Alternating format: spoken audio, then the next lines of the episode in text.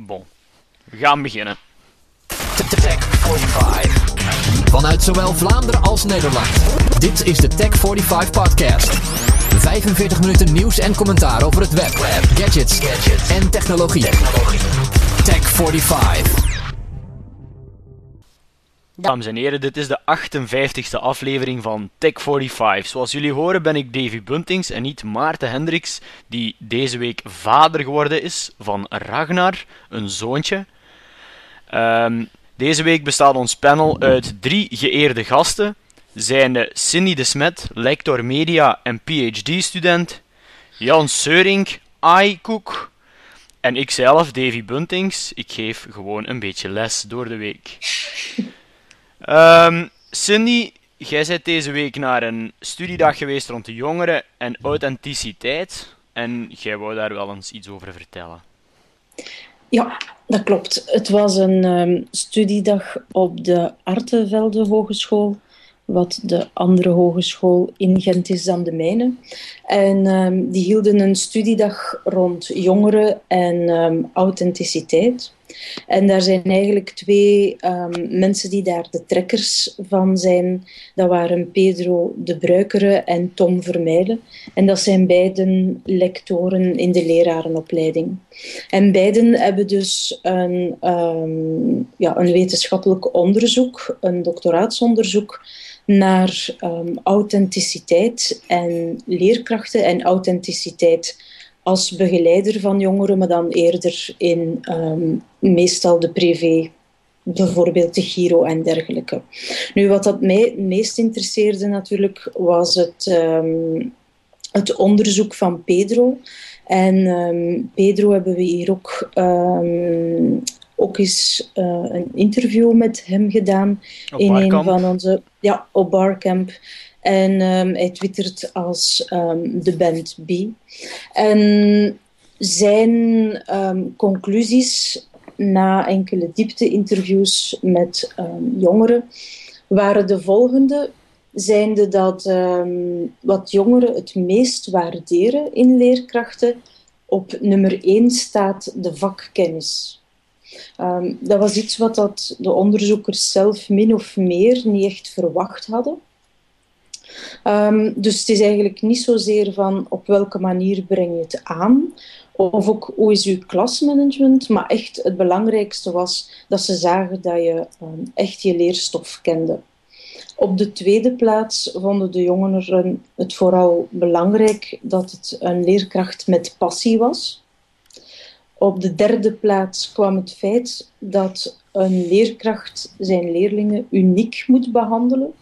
Dus met andere woorden, ze willen niet als je parallellessen geeft dat je dan tien keer hetzelfde afdraait of dat je je mopjes um, in elke klas hetzelfde vertelt. Oei. Dus ze verwachten... Ja, ja Davy, dat is, zo. is dat een probleem? Nee, nee, nee, bij mij niet, man. Ik heb er wel zo gehad. Dus ze verwachten eigenlijk dat je elke keer een uniek verhaal vertelt.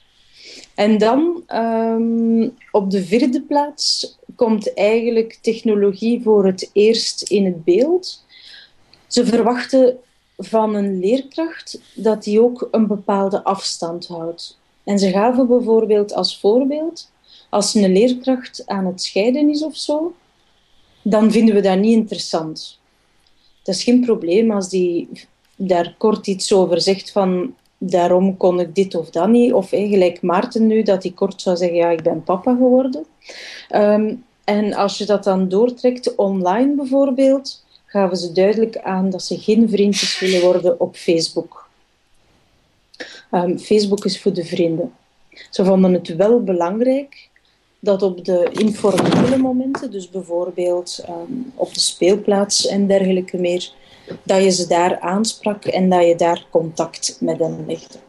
Ja, ik vind dat eigenlijk wel raar, want als je zo bij ons op school kijkt en um, op andere scholen kijkt, dan zie je toch wel dat leerlingen eigenlijk bijna onmiddellijk op Facebook de naam van een nieuwe leerkracht ingeven en die dan direct als vriend willen toevoegen. En, En Dat is daarop- zo'n sympathieke zijt, Davy. so- so- ja, hoe, sorry Jan? Het is omdat jij zo'n sympathieke zijt. Ja, het was dat het positief was dat ik het u nog eens liet zeggen. Ehm, maar ja, als je dat ziet en dan blijkt uit dat onderzoek dat ze dat toch niet echt willen, want het onderzoek staat ook als PDF online. Eh, ik stel voor dat we dat ergens in de show notes platen, plaatsen. Ja, Ehm, ja, ik vind het eigenlijk echt, echt raar, want het zijn eigenlijk allemaal dingen die zo tegendraad zijn met hoe dat wij het op de lerarenopleiding gezien hebben. is dat zo? Ja, zo bij ons maakten ze ons eigenlijk wijs dat ehm, wanneer je je leerstof voldoende kende voor hetgeen wat je moest geven, zoals ik bijvoorbeeld, ik heb nu een, een vervangles moeten geven over commerciële landbouw in de Verenigde Staten, dat het dan eigenlijk voldoende is om je leerstof goed te kennen, dat je op bepaalde vragen kunt antwoorden, maar je moet geen expert zijn. En dat vooral belangrijk is om eh, goed te kunnen lesgeven, dus zo meer op werkvormen gebaseerd en zo. Terwijl dat ik uit Pedro ehm, zijn onderzoeksrapport eigenlijk meer, ja, Pedro en Tom Vermeilen, hun onderzoeksrapport eigenlijk meer haal ehm, dat het expert zijn er vooral uitkomt. Ja, maar er is een, ehm, dat is ook iets wat dat ze ehm, verteld hebben. Er is een, een groot verschil tussen wat dat leerlingen aangeven als wat dat zij belangrijk vinden en tussen wat dat uit wetenschappelijk onderzoek blijkt.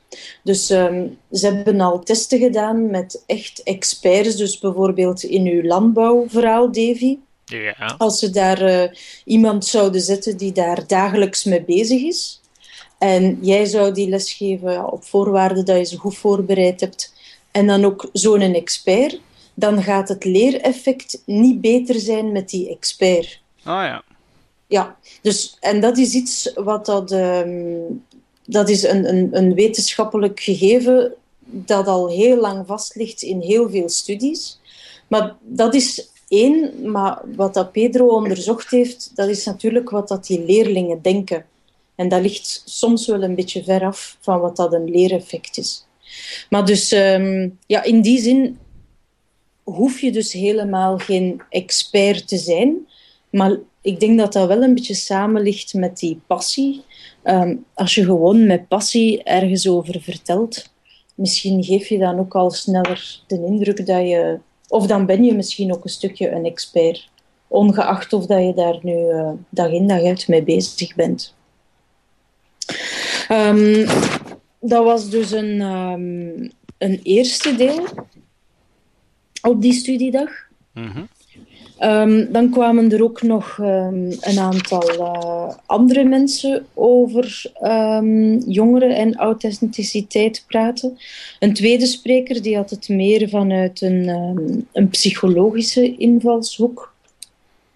En ook daar, of het nu over technologie of over onderwijs gaat, die had zo een aantal wijze woorden mee, zoals eh, ja, iemand die eh, authentiek wordt ervaren, ehm, die heeft een positief besmettelijk effect. Dat klinkt eigenlijk wel vies. Maar met andere woorden, die zet ook aan in zijn enthousiasme. Ehm, ja, practice what you preach. Dat is ook niks nieuws. Ehm, en dan op de, de derde spreker was ehm Juri van den Berg. En een paar weken geleden heb ik het ook al gehad over zijn boek How Cool Brands Stay Hot. Ja. Ehm, dat was een beetje een, ehm, een andere invalshoek, ehm, ook over diezelfde jongeren, maar ja, ik ga nu, allee, ik ga nu ook zijn, eh, zijn verhaal niet helemaal herhalen.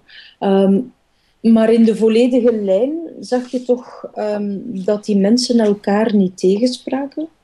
En ehm, ik vond het qua onderwerp eerlijk gezegd wel interessant en ook een keer iets anders dan de traditionele conferenties die er altijd zijn.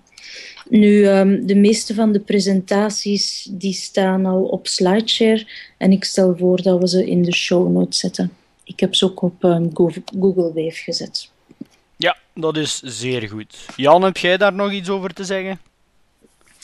Nee, ehm, alleen heb ik een klein beetje het gevoel dat we eh, op zoek zijn ook weer naar de perfecte leerkracht en die er nooit zal zijn, maar dat is altijd, het is altijd een beetje theorie nodig om eh, de praktijk beter te maken, denk ik dan. Hè, Ja, en ook de heilige graal voor leerkrachten om zo zo het tikkeltje beter te zijn. Dat we zo van die klassen die totaal niet mee willen, toch zouden kunnen meekrijgen. Waar het Ja, dan wel, vaak bijvoorbeeld- niet aan de leerkracht ligt, maar meer aan de omstandigheden of zo. Vraagt bijvoorbeeld aan eh 30 leerlingen, wilt je dat er nieuwe media gebruikt worden in de klas? Dan zeggen er waarschijnlijk 29 ja. En dan gebruik je bijvoorbeeld, zoals ik, Delicious in de les. En dan zijn er zo zes die daar zo iets mee doen. Ja, maar allee, die van mij, Jan, die willen dat helemaal niet gebruiken. En die gaan dat ook gewoon zeggen van, goh, daar zien wij nu het nut niet van in. Ze zitten zelf van 's ochtends tot 's avonds op Facebook, maar ze gaan ook vrij snel eigenlijk in de lijn van, van dat onderzoek zeggen van ja, Facebook dat is iets onder vrienden, maar ik ga dat niet met mijn leerlingen doen. Hm. Dus en, en ik moet zeggen dat die daar eigenlijk redelijk consequent en ook altijd realistisch in zijn. Bijvoorbeeld de studenten van mij die aan het bloggen zijn geslaan, dat zijn dan ook de studenten die leerkracht lager onderwijs zijn. Hm. En die hebben ook een andere, ja, die hebben natuurlijk een klas een ganse week bij hun. Daar zit een andere dynamiek in. Ehm, en die gaan dan die media adopteren, maar ja, die van mij zijn daarin eigenlijk wel eerlijk. Als het iets is waarmee dat ze, ja, dat ze zelf niet echt eh, een toepassing zien, gaan ze het ook niet gebruiken. Nu, ik gebruikte dat wel voor mijn lessen. Ik zette daar dan filmpjes op en zo, maar ik ben nu onlangs van Facebook gesmeten, omdat meneer blijkbaar niet mijn echte voornaam is. Dus om even kort het verhaal te doen, ik heb een Facebook-account zijnde Davy Buntings, ehm, voor mijn vrienden, mijn familie. Ehm, en dan heb ik ook nog een, een andere Facebook-account waar mijn voornaam ingevuld is als meneer. En waar dingen voor het school opkomen. En leerlingen kunnen kiezen om dan ehm, vriend te worden, maar het staat ook gewoon publiek. Dus ze kunnen ook die pagina gewoon opslaan. En daar staan dan extra filmpjes op, zo bijvoorbeeld van Brainiac, zo stukjes van 10 minuten die we in de les niet kunnen zien. En nu Ah, onlangs kreeg ik een e-mail. En ehm, wanneer ik probeerde in te loggen op Facebook, kreeg ik gewoon een melding van... ehm, meneer, is, meneer Buntings is blijkbaar niet uw echte naam. En daar zat nergens een, een voor ze in te lichten. Ja, nu, ik had dat dan in één klas waar ik redelijk vaak kom en die dat effectief heel graag hebben dat ik dat doe. Dat is dan ook een wetenschappenklas en ik geef chemie. Ehm, daar had ik dat gezegd van, ja, ik mag er niet meer op, want ik noem meneer Buntings. Maar ja, er zijn zoveel mensen die zo een Facebook-profiel hebben, zo, zo met zonder een echte naam. Ehm, en zij zo van, ja maar meneer, wij kunnen toch nog op uw profiel en zo. En nu vorige week had een het nog altijd eens geprobeerd. En ehm, blijkbaar was het volledig verwijderd. Ah, Nu, ehm, wanneer dat ik zo'n uur studie heb of zo, eh, in een klas waar ik kom en waar ik mensen als vriend heb, dan laat ik zo een keer foto's zien van, op die hun Facebook en zeg ik zo van, ja kijk, ik kan uw foto's zien, ik ga u nu leren hoe dat je dat kunt opzetten, dat, je mij, dat, jij, dat ik uw foto's niet kan zien, hè, of bijvoorbeeld dat, u, dat uw ouders niet kunnen zien naar waar je gaat of zo, Ah, ik zeg nu maar iets, hè. Ehm, want ja, waar gaan ze het anders leren? En dan vind ik dat wel nuttig. ja, zeker. Maar er is ook niemand die zegt dat het nuttig is. Het is eigenlijk meer zo van de gemiddelde leerling vindt het niet nodig om met zijn leerkracht te socializen. Dat is het een beetje. En terecht. Ja, Zo, zo interessant zijn we nu ook weer niet. Hè. voilà. Dan zullen we verder gaan met het technieuws van deze week. Als het goed is. Het is goed. Absoluut. Ehm, PlayStation, dat is zo een gameconsole, die hebben een online variant, het PlayStation Network. Ehm, en blijkbaar is dat vorige week neergehaald door een bende hackers. Ehm, ze waren op dat moment bezig met user accounts te stelen.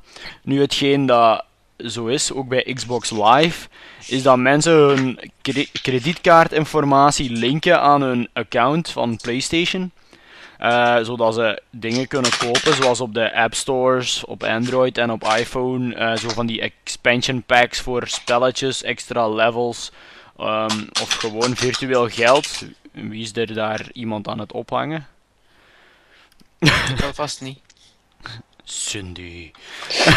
ik, ik heb gewoon een blad papier vast. Och, arm. Nu, ehm, ze zijn daarmee eh, die kredietkaartnummers te weten gekomen en ze hebben er zo 2,2 miljoen gepikt. Eh, nu, dat is nog niet het ergste. Blijkbaar staat momenteel die database met al die kredietkaartnummers te koop. Ehm, en dat zou een waarde hebben van meer dan 100.000 uh, Amerikaanse dollar. Um, wow. Volgens de New York Times alleszins. Um, nu, uh, PlayStation Network heeft redelijk lang plat gelegen. maar ja, niemand wist eigenlijk te goed waarom of wat. je zou het wel verwachten dat Sony daar redelijk veel mee bezig geweest is om de schade te beperken. maar blijkbaar is er toch redelijk wat privé-informatie en dan nog een kredietkaartnummer. In Amerika is dat echt zo bijna evenveel als heel uw wezen. Um, het staat dan allemaal eigenlijk vrijelijk ter beschikking. En ook de manier waarop dat ze ermee omgegaan zijn, um, is ook weer echt niet netjes. Hè. Blijkbaar zou er zo'n. Uh, de persrelease is sowieso maar na een week gekomen dat het down was. En uh, dan hadden ze iets gevonden, zo ter compensatie. En dan hadden ze zo gezegd, uh, ja, dan mocht je ene maand gratis PlayStation Network hebben. dat is, uh, dat is niet echt compenseren, had ik dan het gevoel. Nu en ook um, in, een, in een blogpost dan nog van Sony, dus niet echt een, een, een echte press release, maar gewoon een blogpost, daar zeiden ze van als je ooit je kredietkaartdata aan het PlayStation Network gegeven hebt, um, dan um, kan het goed zijn dat uw kredietkaartnummer zonder de security code, maar wel met de vervaldatum, kan gepikt geweest zijn. Um, nu, momenteel is Sony aan het werk met het FBI om op zoek te gaan naar de daders. Ik weet niet of dat, dat ooit gaat lukken, want als je een hacker bent die het PlayStation Network plat krijgt, dan denk ik wel dat je redelijk goed in je vak bent. Ja, maar dan is, dan is de vraag, was het goed beveiligd? Ja. Dat is natuurlijk ook de vraag. Want, want blijkbaar hebben ze nu hebben ze dan ook in, in, in twee keer binnen, zijn ze in twee keer binnengebroken. Uh, het was een keer zoveel uh, accounts en dan nog een tweede keer zoveel accounts. En vandaar dat ze het waarschijnlijk gewoon platgelegd hebben. Zo van, als we het offline halen, dan ja. uh, kunnen ze ons dat, alvast niet meer aanvallen. Dat is een, een, een, heel plausibele reden, ja. Maar dan, allee, voor een Sony, zoveel, wel, zoveel data die gestolen wordt, dan, ja dan moet daar toch ook iets niet mee juist geweest zijn. Ofwel wordt er heel licht over dergelijke data gegaan. Dat kan ook. Ik las ergens ook dat ze, dat ze het volledig van de grond af aan, terug aan het opbouwen waren. Dat klinkt ook echt als... Uh, ja, als we dit systeem opnieuw online zetten, dan wordt het binnen de kortste keren opnieuw gekraakt. Maar een keer, ik kan me voorstellen dat je zo een keer dat je het systeem door hebt, dat om binnen te geraken, dat een truc er. Allez, dat geen truc meer is om, om er opnieuw binnen te zijn. Ja, en, en dan uh, vraag ik mij ook af, ze hebben dan allemaal die, die creditcards, maar ik neem aan dat, uh, ja, dat de uitgevers van die creditcards, dat die toch ook die nummers gaan bevriezen. Um, maar dat wil dat toch zeggen dat, dat ook dat systeem nog niet sluitend is. Ja, ik vraag uh, mij af of zo Sony kan bevestigen aan de juiste gebruikers of het gepikt is of niet. Dat betwijfel ik. Nee, ik heb ook dat gevoel. Zo volgens die blogpost lijkt het mij zo van het zou kunnen zijn dat het gepikt is. Nu, wat ik dan zou doen is inderdaad die uh, bevriezen. Maar dan, Allemaal, hè. Maar dan zou iedereen het eigenlijk moeten doen, hè. Ja, maar als zij nu de, de volledige database uh, allee, want zoveel uitgevers van, uh, van creditcards zijn er toch niet. Dus als zij nu naar, uh, naar Mastercard, naar Visa, American Express en als er nog een, nog een paar kleinere zijn, laten weten van kijk, dit zijn de miljoen kaarten die je moet blokkeren. Ja, maar ik denk niet dat zij weten welke miljoenen kaarten dat zijn. Goh, allemaal dan zeker? Of, ja, of is dat maar dan, ja, dan, je kunt ook moeilijk als bedrijf voor al die mensen gaan beslissen dat ineens hun creditcard niet meer werkt. Goh, heb je dat niet liever dan dat er, van de, dat er, da- dan dat er duizend gepluimd worden? Ik, ja, ik, ik, ik denk dat daar ook wel problemen mee zijn qua rechtspraak en zo hoor. Ik denk Dat dat niet dat, mag. Ja, ik denk niet dat Sony kan zeggen van ehm, iedereen die op PlayStation Network zit, die zijn visa-kaart wordt ineens geblokkeerd. En dan sturen we wel een brief naar die mens van onze excuses. Je moest maar eens de dag zijn dat Sony zegt van ja, we blokkeren ze, ook al is het om een zeer goede reden, hè, begrijp me niet verkeerd. Maar dat jij juist die dag je auto gaat kopen in Amerika en zoals een goede Amerikaan betaamt, doet je dat met je creditcard. En dan staat je daar van ja meneer, uw kaart is bevrozen. Hm. Al ja, Ja, ik denk dat dat niet zomaar gaat. ik heb het hier toch eens gehad met, eh, met mijn creditcard van, eh, van Visa. Van, eh, wij hebben het vermoeden dat die in een, eh, ja, dat die in een transactie betrokken zou kunnen zijn. En die hebben dat gewoon bevroren. Ehm, Ringlord in de chat vermeldde ook dat eh, de dienst Sony Entertain of Online Entertainment ehm, eh, geplunderd is van, van accounts.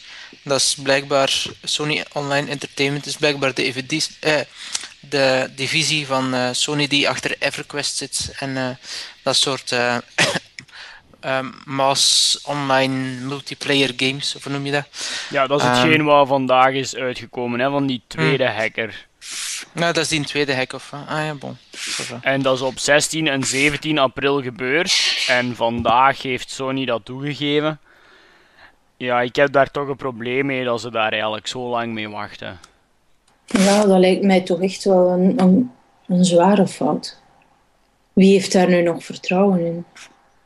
Ja, ehm, bij mijn school, ehm, heel veel van die leerlingen hebben een PlayStation en ja, die zijn daar echt niet over te spreken. Nu, als grootste deel omdat ze niet via het internet tegen elkaar kunnen spelen, maar daar zijn er toch zo'n aantal bij die van de papa dan de creditcard mochten eraan hangen. Ja, en wat moet je dan doen, hè? Ja, bevriezen, denk ik. Oké. Ik denk dat dat is voor het PlayStation-onderwerp. Ja. Dan, Ja. ehm, omdat we hier aanwezig zijn met één Apple-fanaat, zijnde ikzelf, één ehm, Android-geek en Cindy. Ah, ik, val, eh, ik val in geen enkele categorie of zo. ah, zit je ook een Android-fan? Maar met de HTC toch wel, ja. Ja, oké, dus we hebben dan twee Fandroids en één eh, iPhone-gebruiker. Nu, van Apple is er een klein beetje nieuws. Apple heeft vandaag aangekondigd dat de iMacs ververst worden. Wat wil dat zeggen? Dat er nu een quad-core processor in een iMac zit, betere graphics, ehm zo'n FaceTime high definition camera en een Thunderbolt poort, Thunderbolt poort. In de 21,5 inch iMac zit één Thunderbolt, Thunderbolt poort en in de 27 inch versie zitten er zelfs twee. Eh, wat betekent dat? Dat betekent dat wanneer je een laptop hebt die ook een Thunderbolt uitgang heeft, of een Thunderbolt poort, want dat is zowel een uitgang als een ingang, ehm, dan betekent dat dat je die laptop gewoon aan een iMac kan hangen als extern scherm. Dus dan kan je bijvoorbeeld je MacBook Pro, de nieuwe generatie MacBook Pro, aan je nieuwe generatie iMac hangen. Ehm, ik denk dat dat voor zo bepaalde plaatsen als een bibliotheek of een coworking plek of zo wel interessant is. Dan kunnen mensen die geen Mac hebben, die daar gebruiken. En mensen die hun eigen Mac hebben, die gewoon aansluiten. Denk maar aan design academies en zo verder. Ehm, voor de rest, ja. Ze zeggen zelf dat de goedkoopste iMac 70% sneller is en dat de nieuwe graphics drie keer beter presteren als daarvoor. Dus, met andere woorden, dat wat jij vorige maand gekocht hebt, dik een bocht is. Ehm, en ik vind die altijd verrassend goedkoop. Allee, is niet goedkoop, hè. Maar 1199 dollar voor zo het goedkoopste model natuurlijk. Vind ik best wel oké geprijsd. Ja, ik vind die iMacs, zeker omdat ehm, je krijgt daar dan nog het scherm bij eigenlijk. Nu, Ja. ehm, ik weet niet hoeveel dat in België kost. Ik ben het even aan het bekijken. eh 1149 euro en dan krijg je. Ja, Oké, ja, die pagina is dus alvast veranderd, omdat er weer nieuwe iMacs zijn. Als je gewoon een 21,5 inch quad-core Intel Core i5 2,5 gigahertz koopt, dan is die 1149 euro. Ehm, op zich valt dat wel mee hè, voor een vaste Ja, computer. lijkt mij toch ook. Maar dat is natuurlijk wel een vaste PC, waar dat, allee, de iMacs hebben traditioneel zo de processoren van de, van de mobiele devices. Hè. Ja, van de, van tegenwoordig de, wel. Van de ja. MacBook Pro's. ehm, Maar ze zijn geen, wel goedkoper, desktop, denk ik. Hè. Ze zijn wel goedkoper, denk ik, voor ehm, als je ze vergelijkt met een MacBook met dezelfde specs. Ja, Nu, eh, je kunt ze moeilijk gaan vergelijken, want de iMacs hebben zo'n Intel Core i5 en de MacBook Pro's hebben een i7. Mij lijkt dat dan, als ik gewoon de naam hoor, dan i7 beter is dan een i5, maar ja, ze hebben wel... Eh, ja, maar je kunt eh iMac ook krijgen met een i7 trouwens. Ah ja, oké. Dus je kunt, eh, Zeg, ehm, Davy, ik zie hier in uw lijstje niks staan over ehm, de witte iPhone. Dat, dat doet jou dan niks? Ja. Nee. Allee ja, dat is zo, ja. Ik denk, dat, ik denk dat de witte iPhone, dat is eigenlijk, ik vind dat wel groot nieuws. Toch wel. waarom? Maar niet, allee ja, ik vind dat ergens, vind ik het nobel van Apple om te zeggen van, we gaan er toch één maken.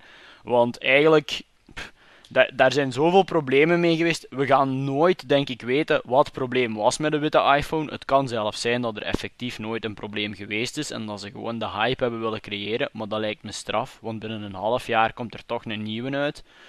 Ehm, dus eigenlijk zet je de mensen die een witte willen en die nu een witte gaan kopen ook wel weer een beetje in het zak. Maar ze hebben toen dat de iPhone 4 werd aangekondigd, hebben ze gezegd van ja, we maken ze in het zwart en in het wit. En het wit gaf dan problemen, nemen we aan. En dat ze dan toch allemaal zo research en development en tijd en geld daarin gestoken hebben om toch een witte te maken. Terwijl ze evengoed hadden kunnen zeggen, twee weken nadat ze hem aangekondigd hadden, van ja, zei, er komt nooit een witte, trek uw plan. Wat ik denk een, een ander bedrijf toch wel makkelijk zou doen. Ja, ik ik vind dat dan eh, mooi om te horen dat je daar zo eh, enthousiast over bent. Maar een witte iPhone op zich, ja, het is een andere kleur. Hè.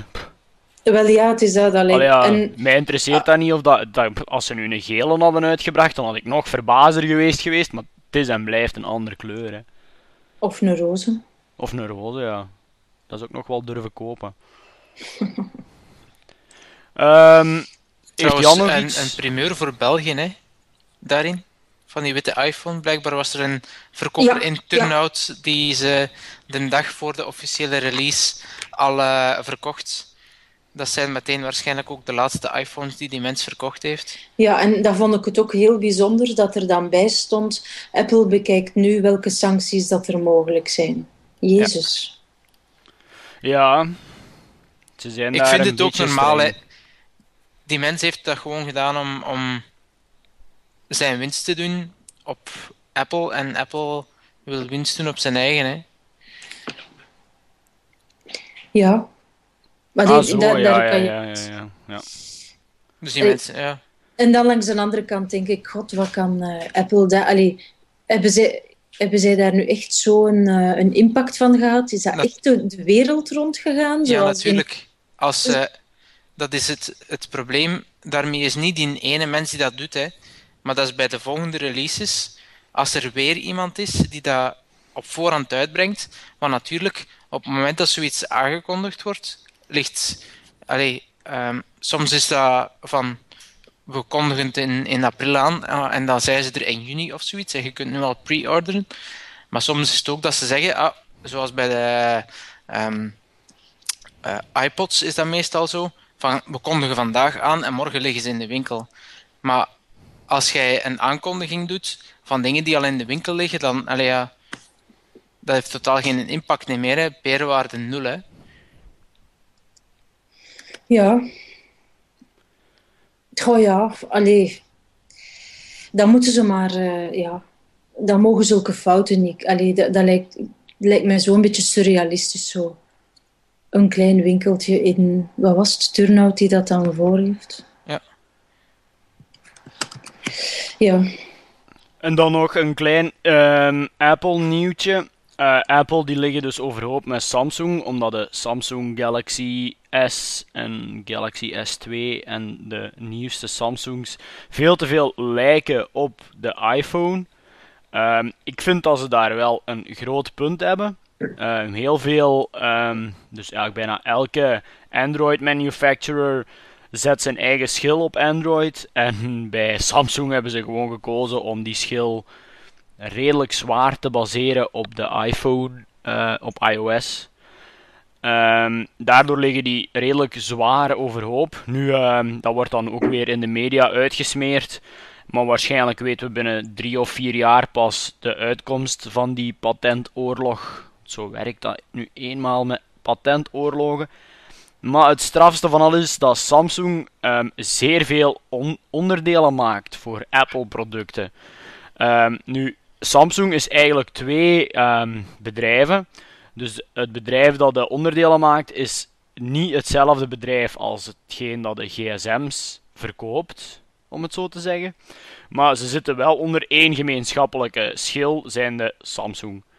Nu, uh, Samsung maakt momenteel de A4 en de A5 processoren die we kennen uit de iPhone en de iPad.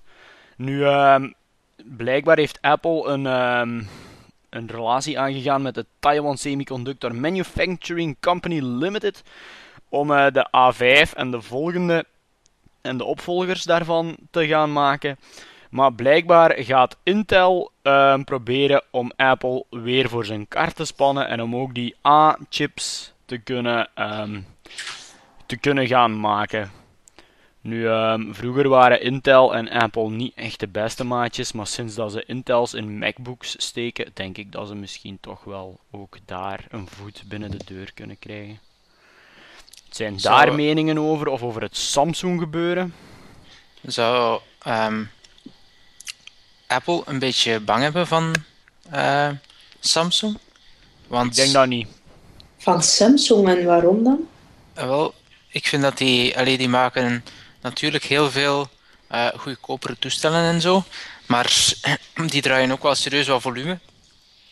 Ik heb zo'n beetje het gevoel dat uh, mensen op den duur ook wel gaan beginnen tussen aanhalingstekens doorhebben dat die, die telefoon van 700 euro, dat ze dat eigenlijk niet echt nodig hebben. Er zijn andere mensen, hè. Maar... En dan zit je natuurlijk wel met een aantrekkelijk aanbod tegenwoordig bij Samsung heb ik het gevoel. Goh, ja, maar zit er, zit er daar ene volgens u tussen? Allee, ik weet het niet, hè, maar zit er ene tussen die de vergelijking met een, eh, een iPhone of een, een HTC Desire kan doorstaan?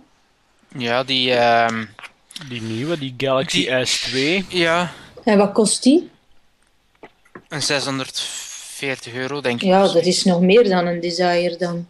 Dat is meer dan een Desire, maar dat is dat is ook wel meer toestel voor zijn prijs. Een, een Desire HD, de nieuwe van HTC, die kost ook ergens door de 600 euro, maar dat is, dat is een iPhone van HTC. Hè. Die is mhm. dunner, die heeft een groter scherm en die gaat ook een dag mee van batterij. Dus allee, ja, als jij zegt van ik wil ik uh, mij bezighouden met Android en niet zoiets afgewerkt productachtig als uh, iOS uh, hebben, dan zet je even goed af met, met een Desire HD tegenwoordig. Daar zit ook een gigahertz processor in en zo. Nu, het is niet wereldschokkend nieuws, maar in Korea, um, ik weet niet welke Korea ze daarmee bedoelen, eerlijk gezegd. denk uh, Zuid, want ja, ja. met het gesproken komt er uit Noord niet zoveel nieuws. Uh, dus in Zuid-Korea dan, of Kim Jong-il moest ze allemaal besteld hebben zijn er um, ehm, 200.000 Galaxy S2's voorbesteld. Um, dat zijn er ontzettend veel meer dan de iPhone 4 werden voorbesteld. Um, ja, ik weet eigenlijk niet wat ik daarvan moet denken. Maar het is, het is wel waar zo.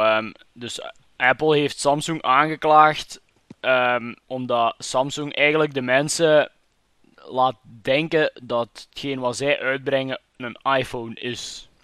Iemand in de chat zegt dat ook. Dat zo'n Samsung Galaxy S een iPhone is. Dat klopt dan niet? Nee.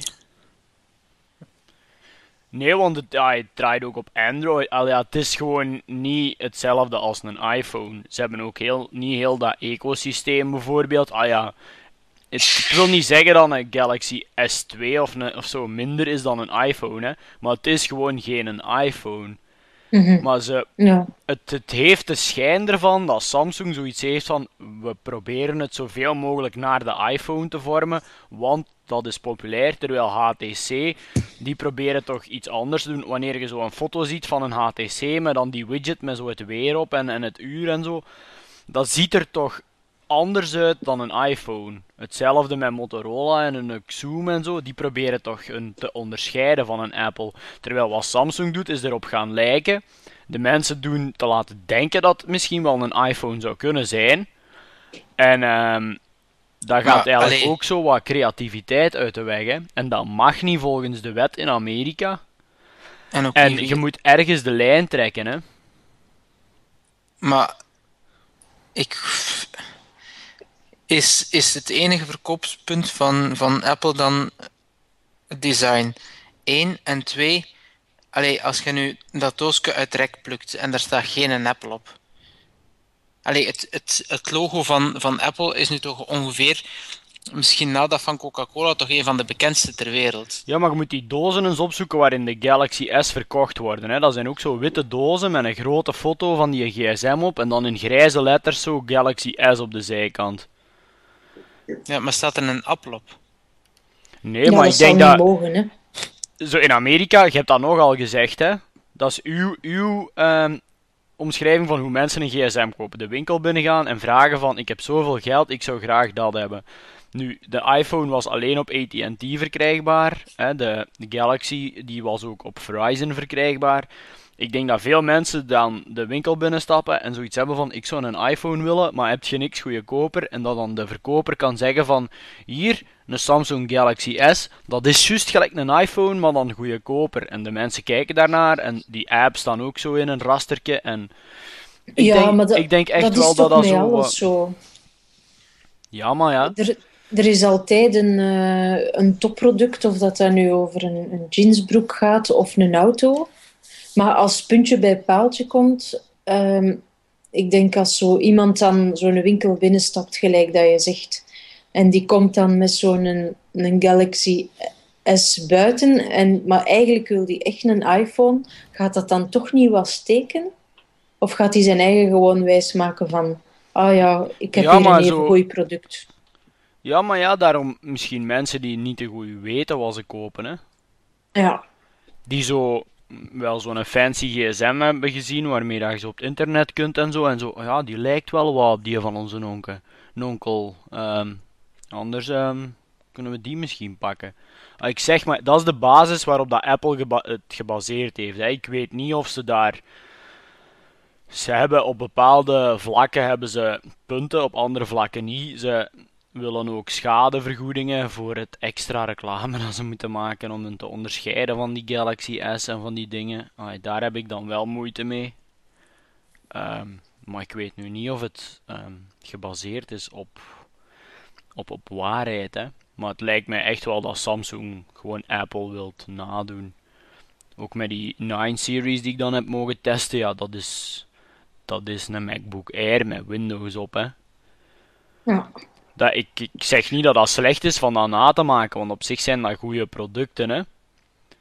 Ehm, Maar ja, inderdaad, het maar heeft het is wel ergens geen- zo wat El Cheapo. Zo. Ja, Terwijl een HTC of een Motorola, die doen echt zo de moeite van iets te, meer te bieden dan wat een iPhone maar is. Met die widgets en zo bijvoorbeeld. En eh, ja, het patent, de patentwetten en zo, die zetten aan om eigenlijk meer creativiteit, meer innovatie te krijgen in, in de ontwikkeling van producten. En ja, je kunt dat misschien slecht vinden of niet, Maar als HTC die beperking zo gezegd heeft van niet iOS mogen na te maken, maar zijn eigen ding daarmee te moeten doen met smartphones, ik denk dat dat een veel gezondere bedrijfscultuur is dan het namaken van iemand anders. Ja, dat is waar. Ja, maar ze doen het waarschijnlijk wel goed. Ja, dat denk ik ook. Maar niet, ik denk niet dat, zoals Jan daar juist beweerde, dat ze schrik zouden hebben van Samsung. Dat denk ik. Ik denk meer dat zo is van... Samsung, je hebt genoeg zitten afkijken. Hier trekken we de lijn. We zullen wel zien wat de rechter zet, maar, zegt, maar hier is de eerste stap van wij die zeggen dat we het niet vinden kunnen. Maar er was toch zo'n foto die online ook de ronde deed van op welke manier dat de eerste iPhone ook wel heel erg geleek op die Samsung.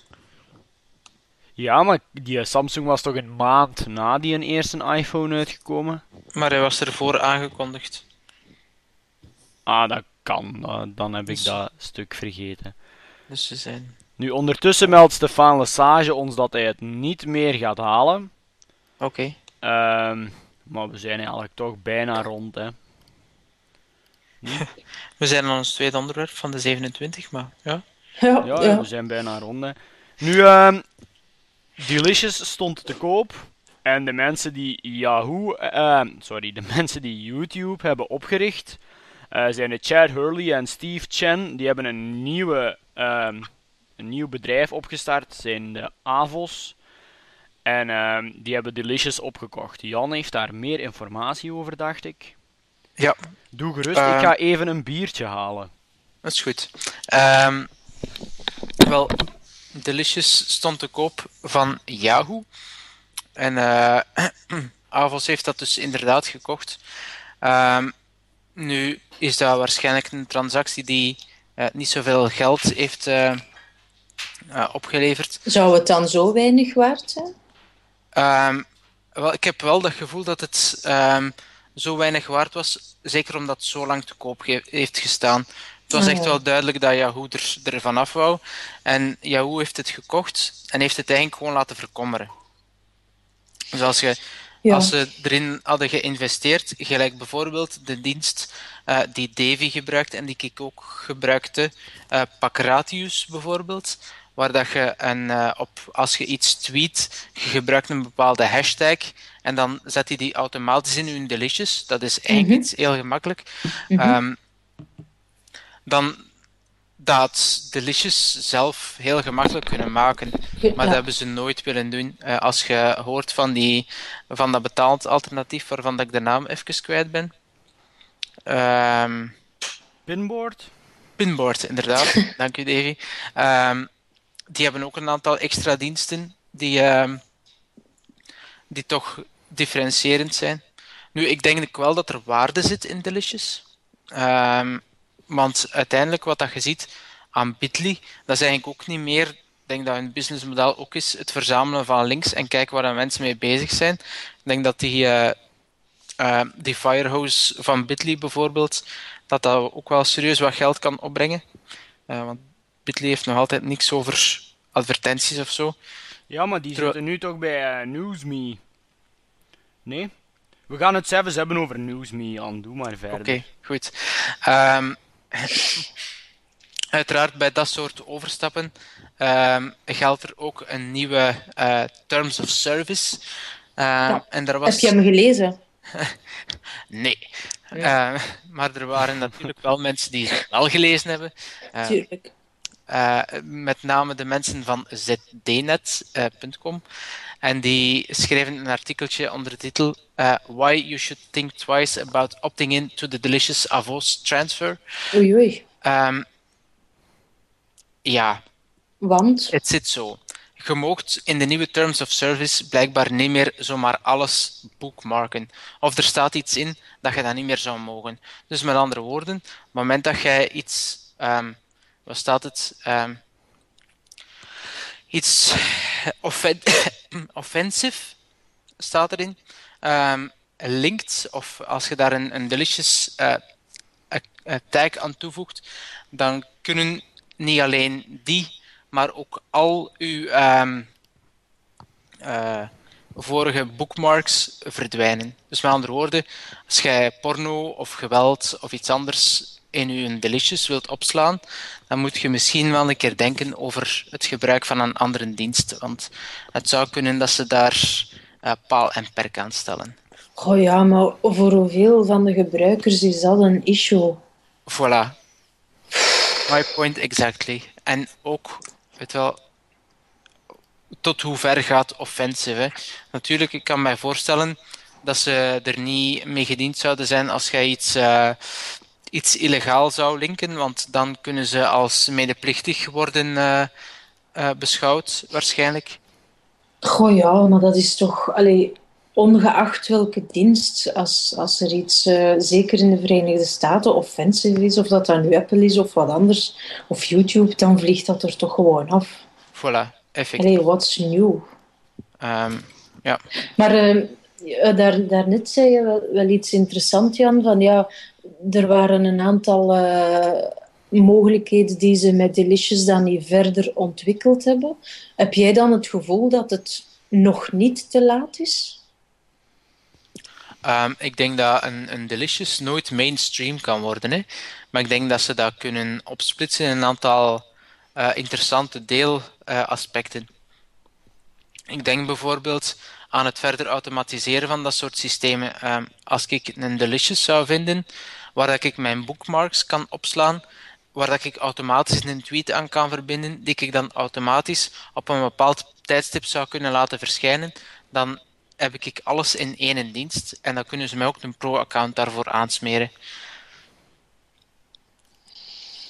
Uh, een, een delicious waar dat, dus uh, uw delicious wordt getweet. Ja. Het, en dat, dat gaat, kan op dit moment niet? Je kunt dat op dit moment, hè, je kunt dat via je RSS, de RSS-feed uit, kunt je dat linken aan een andere dienst en dan... Maar als je dat instelt, wordt dat op den duur zo'n kluwen van allemaal diensten, dat eigenlijk niet meer handig is. Als dat in ene, als dat in ene dienst zou zitten, dan betaalt je gewoon voor convenience. En dan zie ik dat wel zitten. Ja. Nou, ik doe dat met Instapaper dan, hè. Oh ja, ik ben zelf nooit echt grote gebruiker van die listjes geweest. Um, zoals je daar juist zei, gebruik ik Packratius. Um, en dat is eigenlijk... En dat is die betalende. Nee, dat is gewoon uh, elke link die jij post op Twitter. En elke link die u teruggestuurd wordt, dus bijvoorbeeld als jij vraagt van uh, welke website is het goedkoopst om een blauwe t-shirt te kopen, en je krijgt 10 links terug, dan gaan die allemaal automatisch in Delicious.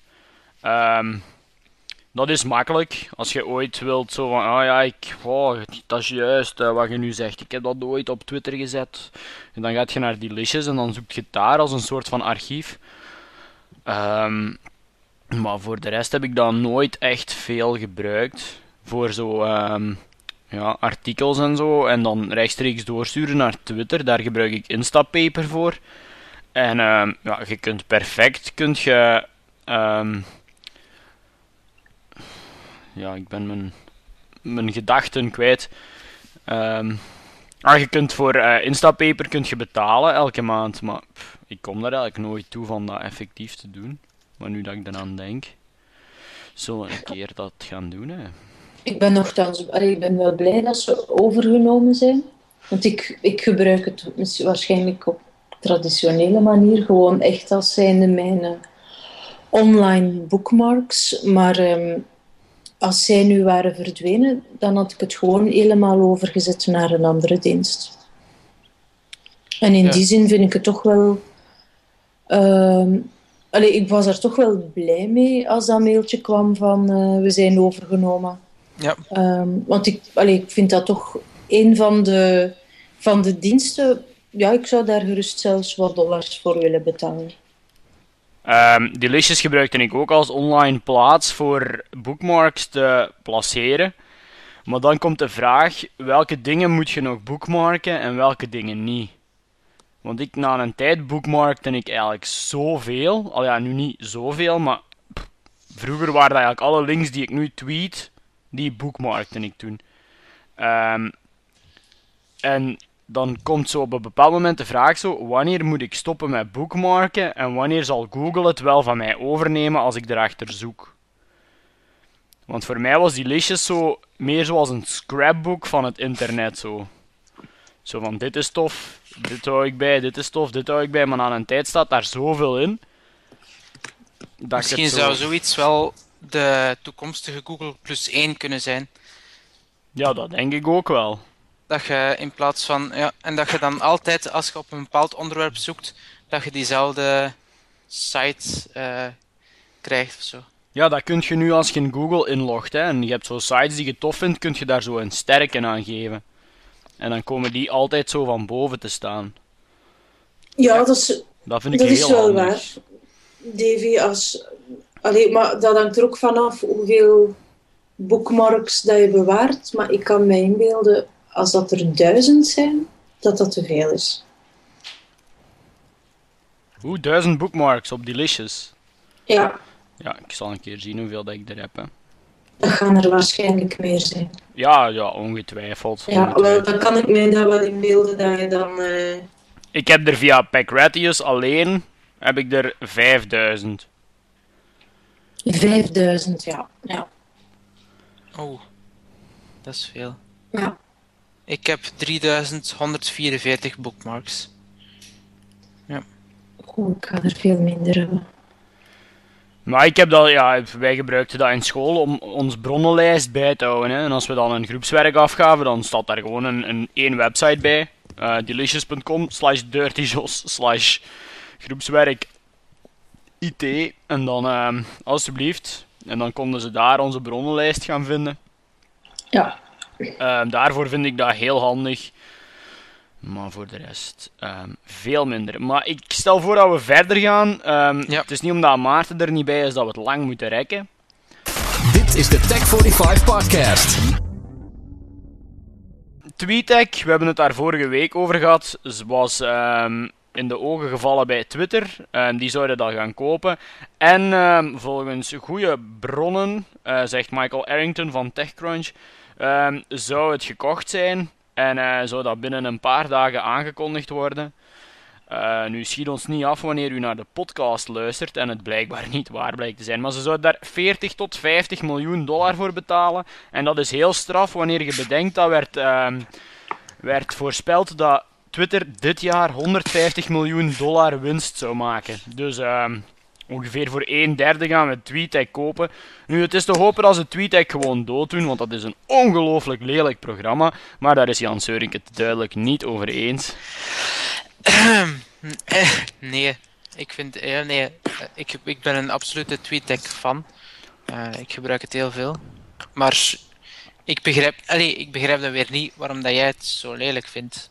En waarom dat, dat belangrijk is. Ik vind dat ook niet speciaal een schoon programma. Maar TweetDeck, dat is ja. Ja, Wat mist jij in, in, in TweetDeck dat je in andere clients wel krijgt? rust. Ah, nee, ja, daarvoor moet je inderdaad... Rust en, en Nee, nee, mo- nee. mooi, schoonheid. Schoonheid ook. En, en noem mij een keer een, een, een schoon... Niet, niet iPad-app. Maar een Eh. schone Twitter-client. Echofon. Echt gevonden. Bestaat ook voor Mac. I- Ja, dat was eerst voor Mac, hè. Oké, ik ga Echo van nu installeren. Het is u geraden dat dat je al jaren moeten doen, Jan. Nou, kijk, ik heb daar nooit. eh, Maar ja, ik snap wel als je dat zo gebruikt voor je werk en zo, en, en je hebt veel searches openstaan, dan snap ik dat ergens wel. Maar dan, tenzij dat Twitter uw job is, snap ik niet dat mensen zoveel kolommen tweets zouden open willen hebben staan. Want dan is Twitter, dan is het te erg geworden met u. Nee, dat is Nee. inderdaad waar. Ja, voor, voor mij staat er. Ja, ik had vandaag om eh, ehm, computertechnische redenen even ehm, de TweetDeck eh, in Chrome nodig. Dat is wel handig dat je die zo. Je hebt ook een TweetDeck account. En als je een TweetDeck account hebt, dan kun je zo Ja, al je. ehm, dat, al uw- ik, dat is niet slecht gemaakt. Ja, kunt je in, Met Chrome. kun je dat bijvoorbeeld ook. Ja. nee, maar ai, ik ken veel mensen die zo. ehm, denken dat TweetDeck zo de top of the bill is, omdat veel mensen denken dat dat de top of the bill is. Maar ik heb, ik heb echt zoiets, als je dat niet professioneel gebruikt, ehm, dus niet social media monitor zijn of zo, ehm, dan vind ik dat echt heel veel kolommen om in doog te houden. En, ja, Maar, v- maar ligt dat niet aan uzelf, het aantal kolommen? Ja, maar ik snap ook niet. Ik ken dan, als je zo op Barkamp rondloopt of zo, of op een, een ander evenement waar redelijk veel Twitteraars zitten, en die hebben dan hun, ehm, een laptop openstaan, die hebben dan zo drie kolommen openstaan, zijn de, uw timeline, uw replies en uw DM's. Ja, Maar waarom zou je die in godsnaam alle drie willen hebben openstaan op een fullscreen formaat? Dat Je is hebt, waar. je hebt die toch niet nodig om zo te cross-referencen of zo. En dat is veel mooier als je zo Echofon bekijkt bijvoorbeeld, of, of Destroy Twitter, of, of, of andere simpele ehm, Twitter-clients, dat je gewoon je timeline hebt en dat dat u wel gaat zeggen als je eens een reply hebt, wat toch niet zo vaak voorvalt. Een keer gaat zeggen, waar staat dat dan? Ja, dan wordt dat icoontje blauw. En anders is dat zwart. Goh ja, en, en wat is dan het probleem? Want eigenlijk dan heb je die drie... Allee, ik heb dat bijvoorbeeld ook, zo van die drie kolommen. Maar het is niet zodanig dat je dan die drie kolommen even hard in doog houdt. Ja, Want nee, dus ik snap dan zegt- niet dat jij die alle drie zou willen open hebben staan. Al ja, juist, ik, vind, ik, vind die- dat, ik vind dat mooier als je zo weinig mogelijk ziet. Maar ik, ik wil het vooral openstaan hebben als er dan een reply komt, dat ik er tenminste op antwoord. Ah, wel ja, maar dat is zo met van die simpele Twitter-clients ook. Hè. Dan krijg je een growl message, of eh, in het groot staat dan zo in de app zelf van je hebt een reply. Ehm, en je icoontje wordt blauw, waardoor dat je dat ook zo perfect in doog kunt houden van als je helemaal niet je, je app wilt hebt openstaan, maar je bent aan het werken, dan wordt dat Goh. eigenlijk zo in je gezicht gesmeten Ja, van je hebt een reply. maar- Maar ik denk dat dat gewoon visueel is. En uiteindelijk ben ik ook constant selectief aan het kijken, want er is eigenlijk maar één kolom die mij interesseert en dat is die met de updates. Maar die van de, de ad replies, dat is er ene waar dat je eigenlijk maar ene keer om de paar uur echt naar kijkt van is er daar iets?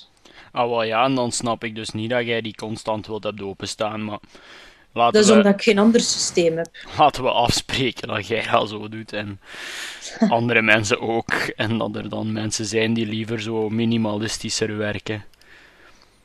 ja, Ehm, dat is een kwestie van smaak en goesting waarschijnlijk. Betaalt jij trouwens, Davy, voor Echo van? Want die Ehm, eh, wel- advertenties van boven die storen mij wel meteen. Ah, ja, ik vind die advertenties. eh, we hebben het daar nog eens over gehad, hè, over advertenties in Twitter-streams. En Mhm. ik vind die advertenties van Echofon vind ik prachtig, hè. Zo ongeveer elke keer als die refreshen, dan klik ik daar dus op, omdat dat iets is wat mij interesseert. Hm. Maar ik betaal ervoor op mijn iPhone en op mijn iPad. Ehm, ik vind de advertenties niet storend genoeg om ervoor te betalen. En op een blog hebben ze ooit geschreven dat ze meer verdienen aan de, ehm, de ad-versie dan aan de verkoopversie.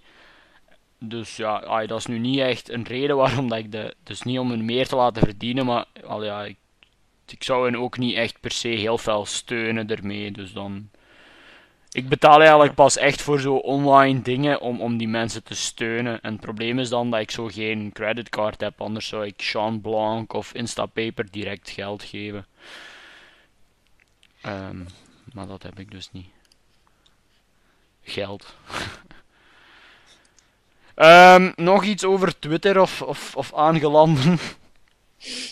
Nee. Niet, niet Nee. speciaal niet meer. Want we zijn de kaap van het uur, denk ik, bijna aan het overschrijden. En dat met drie man, straf. Ja, ja, ik vind dat, dat ja, we zijn zeer spraakzaam vandaag. Ehm, BlackBerry, dat is een smartphone avant la lettre.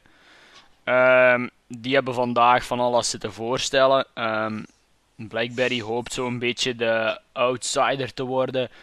Eh zo wat de hippe versie van de smartphone voor de mensen die zo underground willen werken, zoals de Moleskine. ehm, of Moleskine, of hoe moet je het uitspreken? Hè, dat is toch Moleskine, hè? Ja, ja, ja, ja. Niet?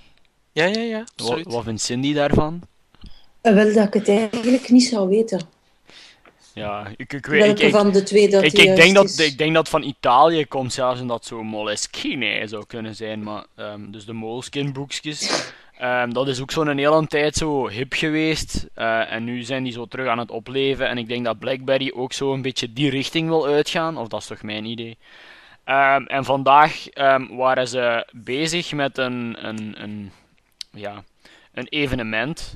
Zoals je dat merkt, heeft BlackBerry daar veel minder aandacht naartoe kunnen trekken dan bijvoorbeeld Steve Jobs doet voor een eh, iPhone-event. En eh, op een bepaald moment stapt Steve Ballmer van Microsoft op het podium.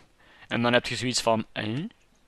gaat BlackBerry met Windows Phone 7 werken? Dat nu herdoopt is naar gewoon Windows Phone. Ehm, nu, ehm, hij kwam zeggen dat BlackBerry devices vanaf nu Bing gaan gebruiken. Dat lijkt mij logisch, want dat begint ook met een B. En dat is ook hip, uiteindelijk. Ja, eigenlijk, eigenlijk is. Je mag daar niet mee lachen, maar Bing is eigenlijk zo wat de Google voor de hipsters. Ja. Ik heb dat in school al gemerkt, hè. Ehm, Nee. Ja, ja, ja, ik heb dat in school gemerkt. Ik moest studie geven en ze hadden een ICT-opdracht waar dat ze woorden moesten opzoeken op het internet. En daar waren dus zo, op alle computers gebruikten ze Google, buiten zo één computer waar zo twee van die, ja, groenere meisjes, hè, zo, zo de meer alternatieve vegetariërkant van de wereld, die zaten daar zo wat. En die gebruikten Bing. En ik dacht, allee, Dus dat is een beetje geitenwolle sokken van vroeger. ja, ja, ja, ja. De groene Dan denk ik dat BlackBerry echt wel op de verkeerde markt zit. Want ah ja, als ik een BlackBerry zie tegenwoordig, is dat of zo'n oudbakken ehm, eh, eh, zakenman, zo nog met pakken en das, of ehm, ja, het 16-jarige meisje. Hè. Met een Blackberry, serieus? Ja, dat is echt. volgens mij zijn dat al die, die, die vaders die van die Blackberries Ja, die- aan die, aan die jonge dochters geven. maar. En die dan vervolgens met een, met een iPhone gaan rondlopen en ook met een jongere vrouw waarschijnlijk. Ehm, maar, En eh, een paar kindjes erbij. maar ja, maar dat is. Ik, ja, Blackberry, jong, dat is echt, dat is voorbij. Ja, ik, ik heb bij ons in school zie ik niks van Blackberries, maar iPhone 4's, daar kun je niet voorstellen hoeveel 14, 15-jarigen een iPhone hebben. En dan ook de nieuwste. En de nieuwste. Dat kunt je... Want eh, deze week kwam er zelfs een leerling aan mij vragen van... Meneer, je hebt toch ook een iPhone 4, hè? En ik zo, ja... Ja, ik heb mij al laten vallen en mijn glas is gebroken. Weet jij waar ik die kan laten maken? Dus ja, die man... eh, En ik zo, waar gebruik jij zo'n iPhone voor? Ja, voor te sms'en. Ja, dan heb je goesting om te zeggen dat de wereld naar de kloten is, maar dat mag niet, want we hebben een clean rating van iTunes. nu, Bing, dat interesseert bijna niemand, denk ik. eh, maar we gaan verder met Amazon nieuws. Eh, Amazon begint de laatste tijd zo wat elke aflevering van ons binnen te sijpelen, wat betekent dat ze goed bezig zijn. Eh, Amazon, die kennen we van de Kindle en ook van de gewone boeken, hè, die binnenkort allemaal in het museum liggen. Ehm, Amazon... En van de CD's en de MP3's tegenwoordig. Hè? Ah, as- CD's? Ja, ze doen ook CD's en ze doen ook MP3's, hè, sedert kort. Ah ja, ah, ah ja, ja. En je kunt die kopen voor 69 cent. Ah, bangelijk. En zo. Tof. Ja. Dus ehm, Amazon zou naar het schijnt tablet-PC's eh, besteld hebben bij Quanta Computer, dat is in Taiwan. Ehm, wat zou betekenen dat Amazon dus effectief met zo'n een Kindle Pad, of eh bij gebrek aan betere naam, zou maken. Eh, Jan of Cindy? Een Kindle Pad. Ja, dus de iPad. Nee, de Kindle in iPad-formaat. Ja, Allee, of technologie, iets ruimer dan. we hebben het al een paar keer gezegd. Het- Ja. Het, het, ligt echt in de verwachtingen. Barnes Noble, de grote concurrent van Amazon in Amerika, heeft, er, heeft een tablet op eh, Android 2.1, denk ik nog. Ehm, als je die kraakt, kun je die ook gewoon gebruiken als eh, tablet. Ehm, ze hebben ook officieel sedert kort eh, apps ervoor. die dan beperkter zijn dan, uh, dan de gewone App Store of de, de Android market. Gewoon omdat die um, niet, eigenlijk niet sterk genoeg is, die tablet. Maar dat is normaal. Hè. Anderzijds, wij, wij staan wel nog op een zeer onmature markt, vind ik. Als, uh, ja, als eigenlijk de, de software of de, de boekenleveranciers nog aan de hardware bezig zijn, dan, dan zit er toch nog altijd iets, iets fout in die markt. Ah, maar ik, ik denk dat, dat gewoon um, Amazon, die hebben voor alle uh, platformen, dus voor um, PC, Mac, um, iOS, uh, Android, hebben die al uh, app stores. Dus die zullen ook wel zien hoeveel dat hun boeken op welke platformen gelezen worden. en die zullen gewoon waarschijnlijk gedacht hebben van weet wel, als we daar nog een, een, een toestelletje bij doen, dan kunnen we daar nog zoveel procent op nemen. Dus gewoon, ik denk niet dat dat echt de bedoeling heeft om, om een, een grote hit te zijn. Maar als jij het percentage dat jij zelf kunt verkopen, verkoopt een ander niet. Ja, maar dan wil dat toch zeggen dat er nog ruimte is. Absoluut, zeker weten. Ik, uh... En die Android-toestellen staan sowieso, die tablets staan sowieso nog in hun kinderschoenen. Hè? Het moet eigenlijk nog beginnen, waarschijnlijk. Denk Want stel dat er, dat er een andere fabrikant op staat met uh, een alternatief voor uh, iPad op Android en echt met een, een massaverhaal, dan denk ik niet dat Amazon nog zelf met iets gaat afkomen. Nee, dan zouden ze concurreren met.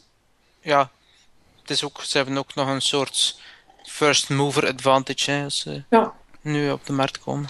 Wordt onwaarschijnlijk vervolgd. Ja. Um, Quanta, om even nog de contexten, um, die zijn ook de tablet PC partner van RIM, uh, van BlackBerry dus, van de Playbook en van Sony. Um, ze hebben ook um, redelijk veel contact gehad met Lenovo voor de tweede generatie LePad. Um, belachelijkste naam ooit. Um, maar daar is nog niet zeker van of zij die gaan maken of iemand anders. Dus Quanta heeft wel een redelijke goede naam daarvoor. Dan uh, nog een nieuwtje over torrents. in Amerika is de populariteit van torrents toch een beetje redelijk hard aan het dalen. Um, Netflix heeft uh, in het eerste kwartaal van dit jaar uh, dubbel zoveel nieuwe subscribers bijgekregen. Normaal gezien zijn dat er ongeveer anderhalf miljoen. en nu zijn er dan ineens 3,3 miljoen geworden.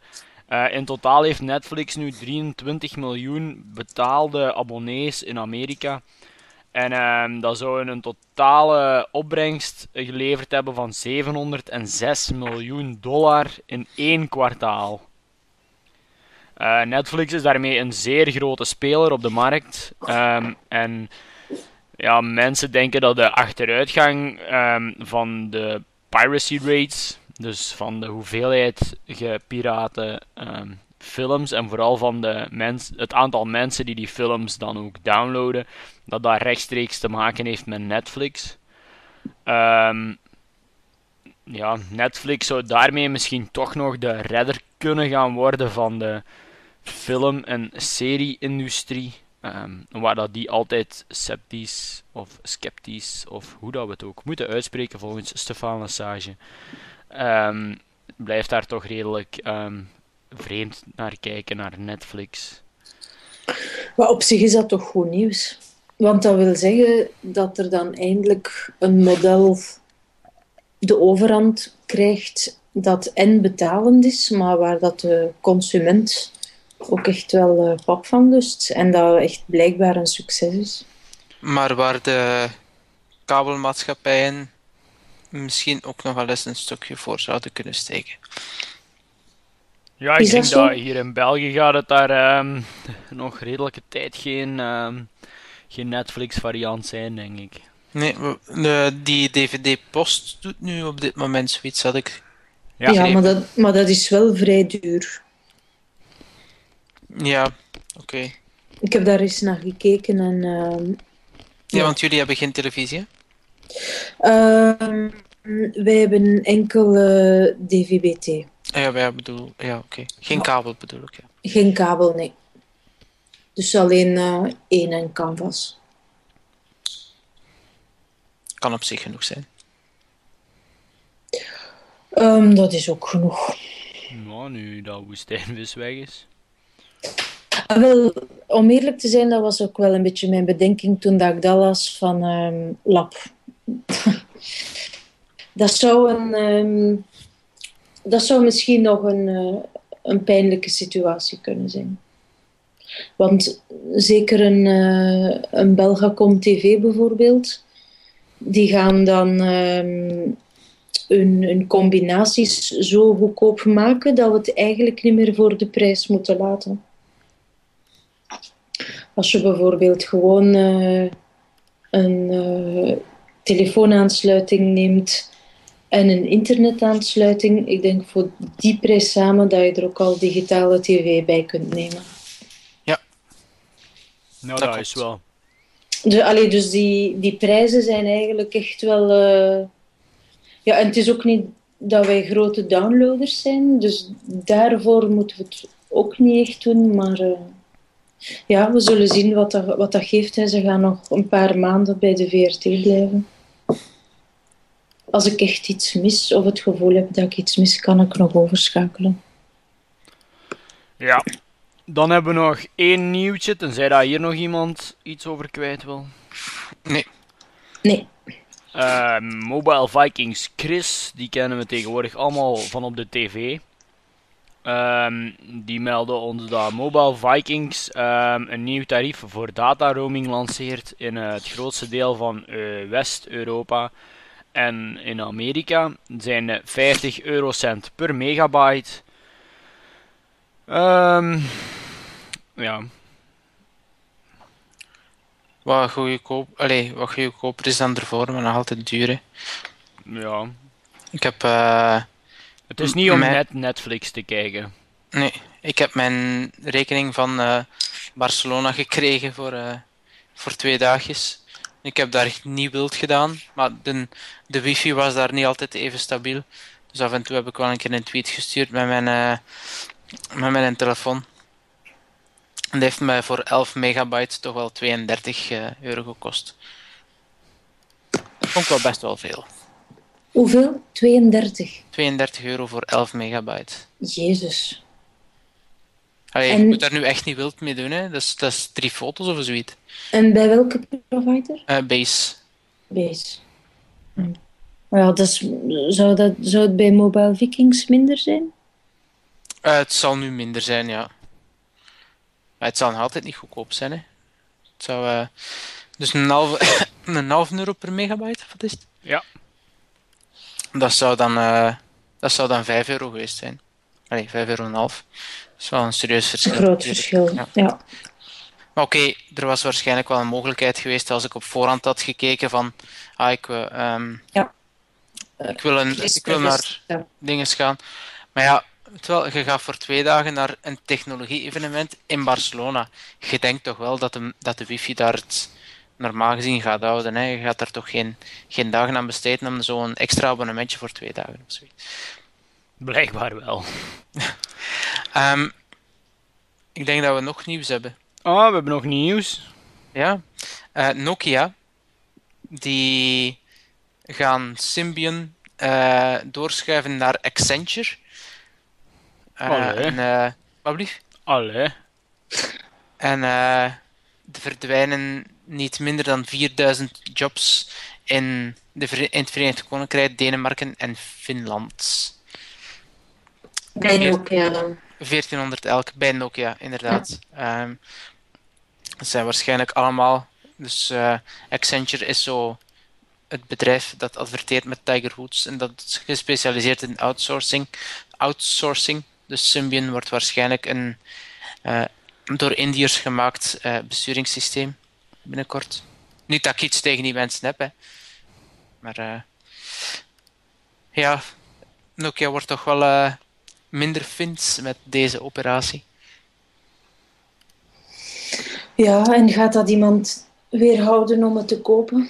Het zal niemand weer, uh, weerhouden om het te kopen. Wel, zal... eigenlijk heb ik toevallig naar Nokia zitten kijken um, afgelopen weekend, omdat ik naar een super simpel toestel op zoek was voor ons moeder. Ah, Hmm. ja. En, daar, en daar hebben ze misschien toch nog wel een patent op. Waarschijnlijk, Ik denk ja. dat ook wel, ja. Zo een, een toestel, eh, eigenlijk moest het een toestel zijn dat ook een beetje aansloot bij haar vorig toestel. En dat blijkt ook te vinden. Dus echt, en eh, op eh, eh, ja, de specs kan je dan ook eh, vinden dat die toestellen niks anders kunnen dan eh, bellen, ehm, sms'en. En Maar je betaalt er dan ook 40 euro voor en daarvoor heb je gewoon een belijzer. Dat Een wel zijn werk doet. In de meeste gevallen, want ik heb van mijn eh, overheidsjob eh, zo- zo'n Nokia die, eh, die echt wel alleen maar belt en ik begrijp de mensen aan de andere kant van de lijn niet. Dus er is een connectie tussen ons, maar Ah ja, is dat zo? ja, dat is Ah ja. zo geluids, ja, de geluidskwaliteit is echt de Nokia 6320. Er staat een review van op mijn blog. Dus eh, Ah ja, Niet heel dat is goed dat je dat zegt. ja, je moet er altijd, ja, zo Daarop wel op letten. geluidskwaliteit. Ik weet niet hoe oud dat uw moeder is, maar als ze niet goed hoort, Nee, En ik- ze ik- hoort niet zo goed. ja, ik hoor ook niet goed. Ehm, Hm. Dat kan een probleem zijn. Ja, dat is een goede tip. Dan eh, is het tijd voor andere tips. Nee, nog eentje. Ah, oké. Bij Apple spreken ze tegenwoordig luid op van iCloud. Ze hebben ook het domeinnaam iCloud.com gekocht. Wat dat misschien betekent dat dat datacenter in, wat is het, West Virginia, ooit wel nog een keer iets zou kunnen worden. En eh, hoe zit het met iCook? iCook, iCook is goed, hè? Nu, ehm, je kunt ehm, bij iCloud. ehm, blijkbaar is wat vroeger iCloud was, dat is nu cloudme.com geworden. Ehm, wat was dat? Dat was een soort van webdesktop.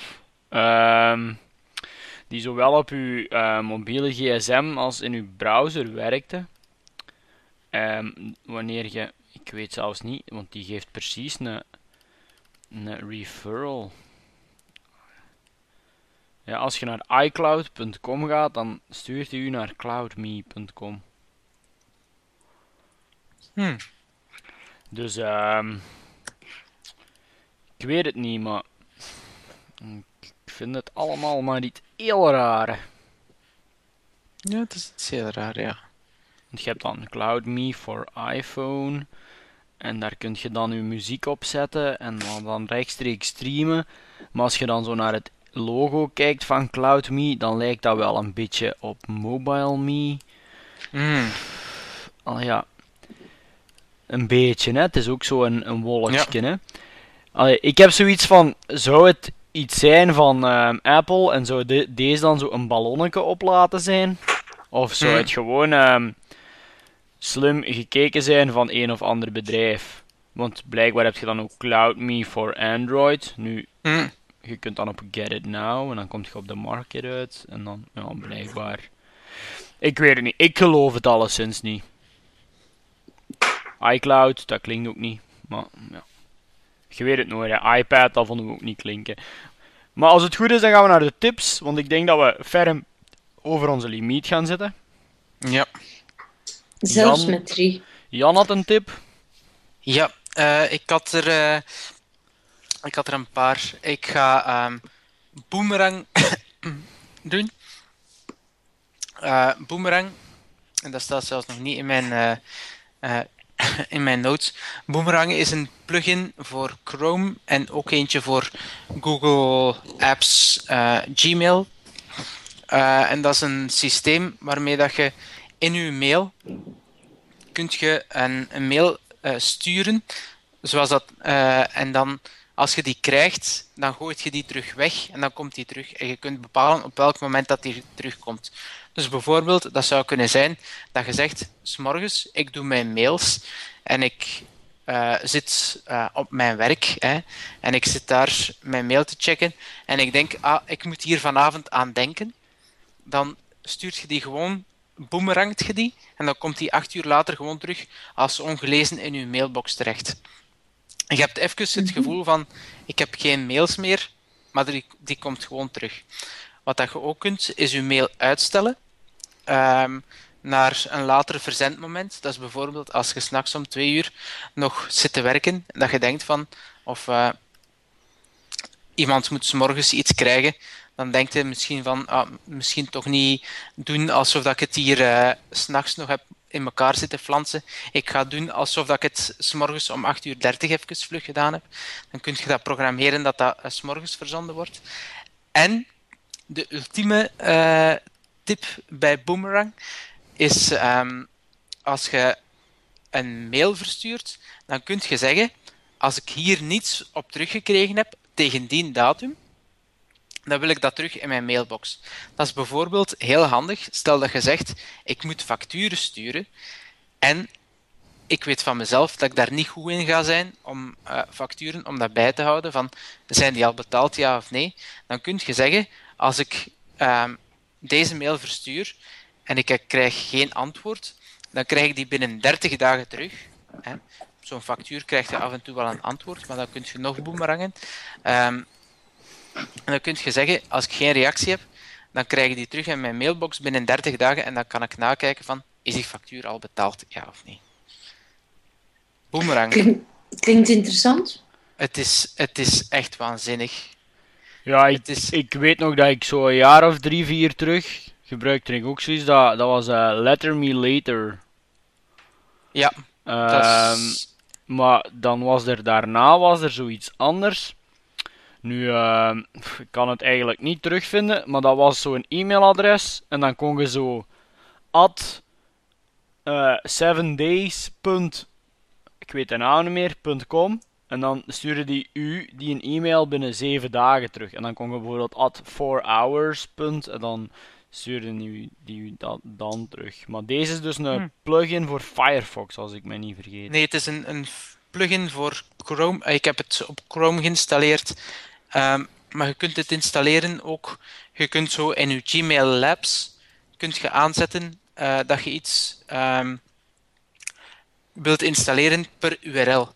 En dan installeert dat een, een soort uh, lab-versie van die Boomerang, Boomerang Gmail uh, in uw Gmail-account. Ah, ja, maar de okay. uitleg staat op boomeranggmail.com.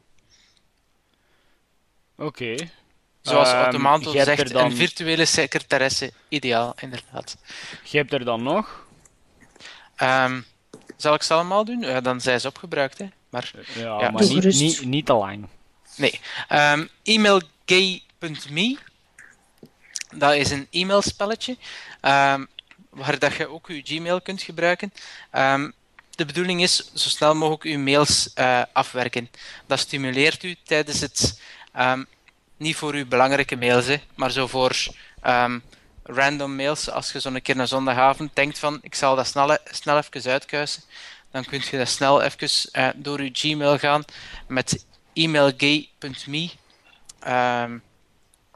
en uh, ja, het, er is een spelelement aan verbonden, maar het is niet overdreven spellerig gemaakt, vind ik. Nou, ik vind het maar boogd. Zeg een keer waarom. Ja, ik, ik, ik, dan krijg je daar zo'n timer te zien en dat, dus je hebt dan bijvoorbeeld twee minuten om een e-mail af te werken en die twee minuten is dan gebaseerd op het aantal karakters dat een e-mail heeft.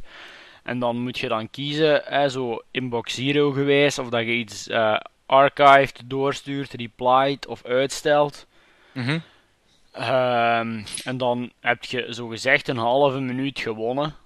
Um, en je werkt zogezegd meer geconcentreerd omdat je zo op e-mail game zit. Mm -hmm. Maar allee, als je zo naar Gmail gaat, dan zit je toch ook alleen in Gmail bezig.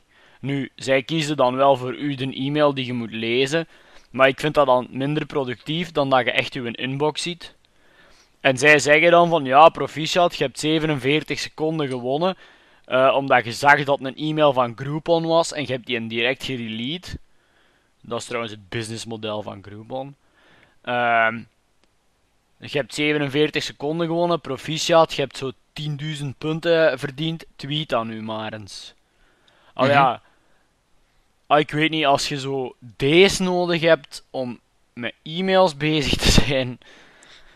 Ah nee, maar het is, het is gewoon een leuke gimmick, vind ik. Ja, het is chic voor één keer te doen. Daar vrees ik ook een beetje voor. Ja. En dan de derde tip van Jan Seurink. Ah, Google Docs bestaat ook voor Android.